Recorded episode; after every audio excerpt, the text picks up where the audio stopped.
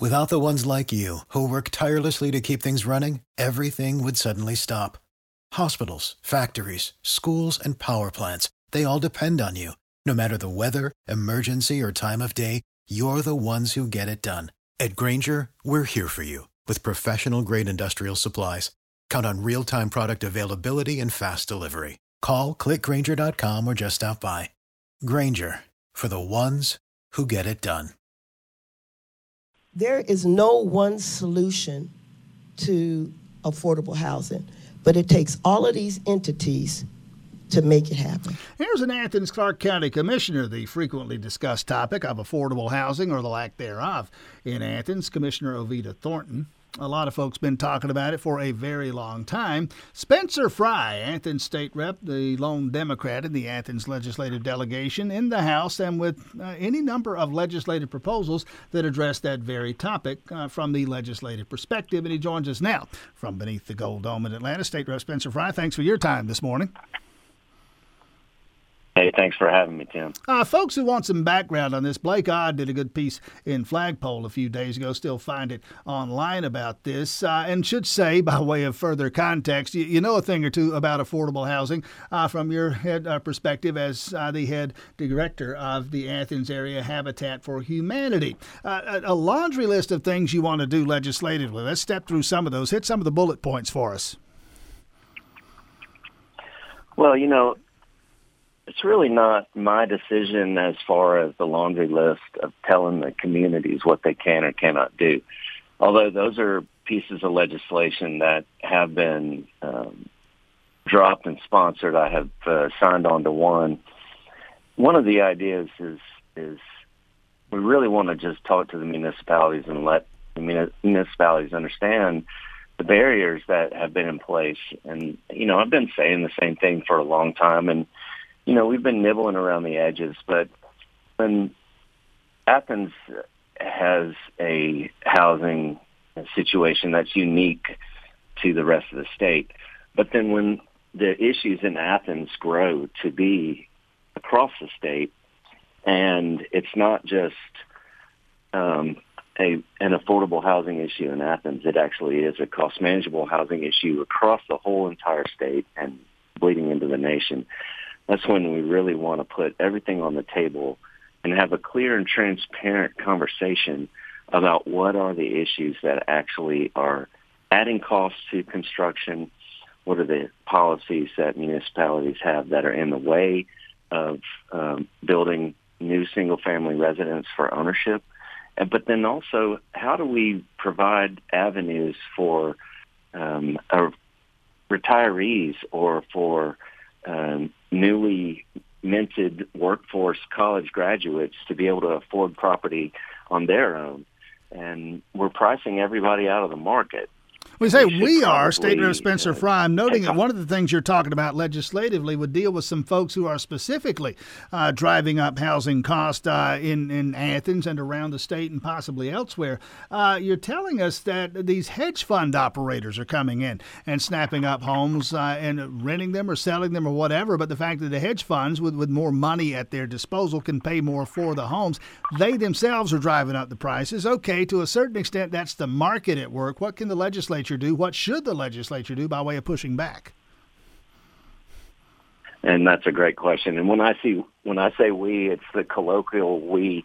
Um, as a state and as a nation, we've had these policies that uh, encourage uh, investment into single-family homes as a corporation or a commercial project, and that is derived from the late 1800s, where um, the factories were being built, our industrialization was going on, and then they started building houses for their workers. And so then federal government put the depreciation opportunity into tax code where we encourage rental houses to be a tax shelter for investors. Now, I'm not talking about the mom and pop investor necessarily, the Airbnb investor. That does put upward pressure on the market. But what has put upward pressure on the market the most is these hedge funds buying tens of thousands of single-family homes, placing them in the market for rent, and they will never be returned to single-family again. And my One of the things that I have proposed is removing the depreciation from single family rentals in the state tax code. Now, is it going to completely stop it? I don't think so. Because the price of the houses, the market itself, the return on the money can still be made. Will it cool it a little bit? I think it will cool the market just a little bit for these hedge fund investors and give our citizens the opportunity to purchase their own homes themselves rather than competing with bottomless pockets of money which drive up the houses, uh, the price of the houses. State Rep Spencer Frye with us. Another proposal, and, and again, this deals with what happens at the local level. It's local governments, city, county governments that set things like minimum standards for lot sizes and the like. But you'd want to see uh, maybe that addressed at the state level as well. Talk about that dynamic, first of all, before we talk about what you might do legislatively. What's the dynamic at work here when we talk about minimum lot sizes and the impact on housing prices? Well, you know, one of the first earliest memories I have of Fannie Mae Price, my grandmother, and I probably said this to you, Tim. You probably heard a hundred times, and it's uh, for your listeners. It's never sell your land because it's the one thing they don't make more of. And what she was teaching me as a young boy was that land is a commodity. It's also what our entire country was based on is the ownership of property. It's it actually contributes to the wealth gap within the races in the South. And it's one of the things that it's ingrained in our heads as Americans to own our property.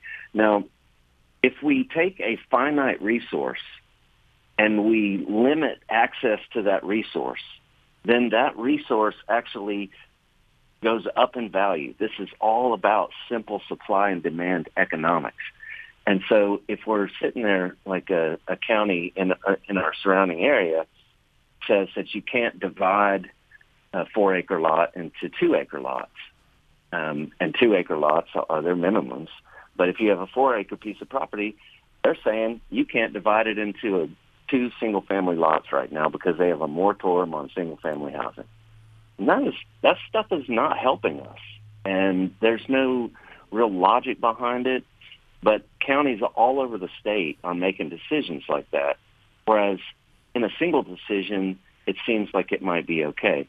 But collectively, when you aggregate all of these decisions, whether they're code decisions or land use decisions, they really throw in barriers for everyone to be able to afford uh, homes in the state of Georgia. Well, what I suppose, by way of uh, playing the devil's advocate on this, what I'm asking from my government is to, in part, help me protect my investment. Largest investment I'm ever going to make is that home I'm going to buy. I chose that home, I chose that neighborhood based on a specific set of circumstances with the anticipation that not only would I have the kind of living environment that I want, but I'd also have an investment that might increase in value over the years. Uh, and so I'm asking government to protect that. If we start moving in the other direction, direction, aren't you possibly damaging my investment? Well, that's a great point, and I, it is my supposition to throw out to the listeners that um, no, we're not damaging anybody's investment at all. Uh, certainly, I of all people would recognize that uh, purchasing a home is uh, the greatest investment uh, the majority of our country citizens can make in their whole lifetime. So you're exactly right with that. But with the rigid appraisal standards and with what they have uh, known as comparables, um, the situation is you're not going to appraise a 3,000 square foot house on a one acre lot the same as you appraise with the comparable being a 1,200 square foot house on a 3,000 square foot lot.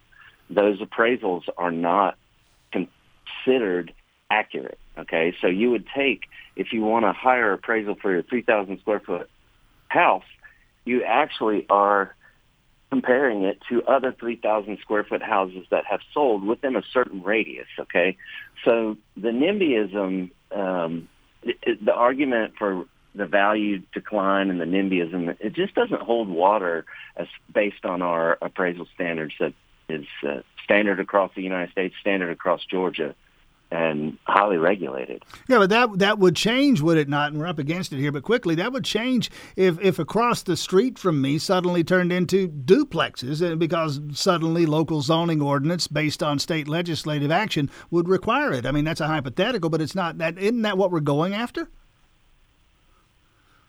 Well, actually, what I would say is that that, that actually would not change.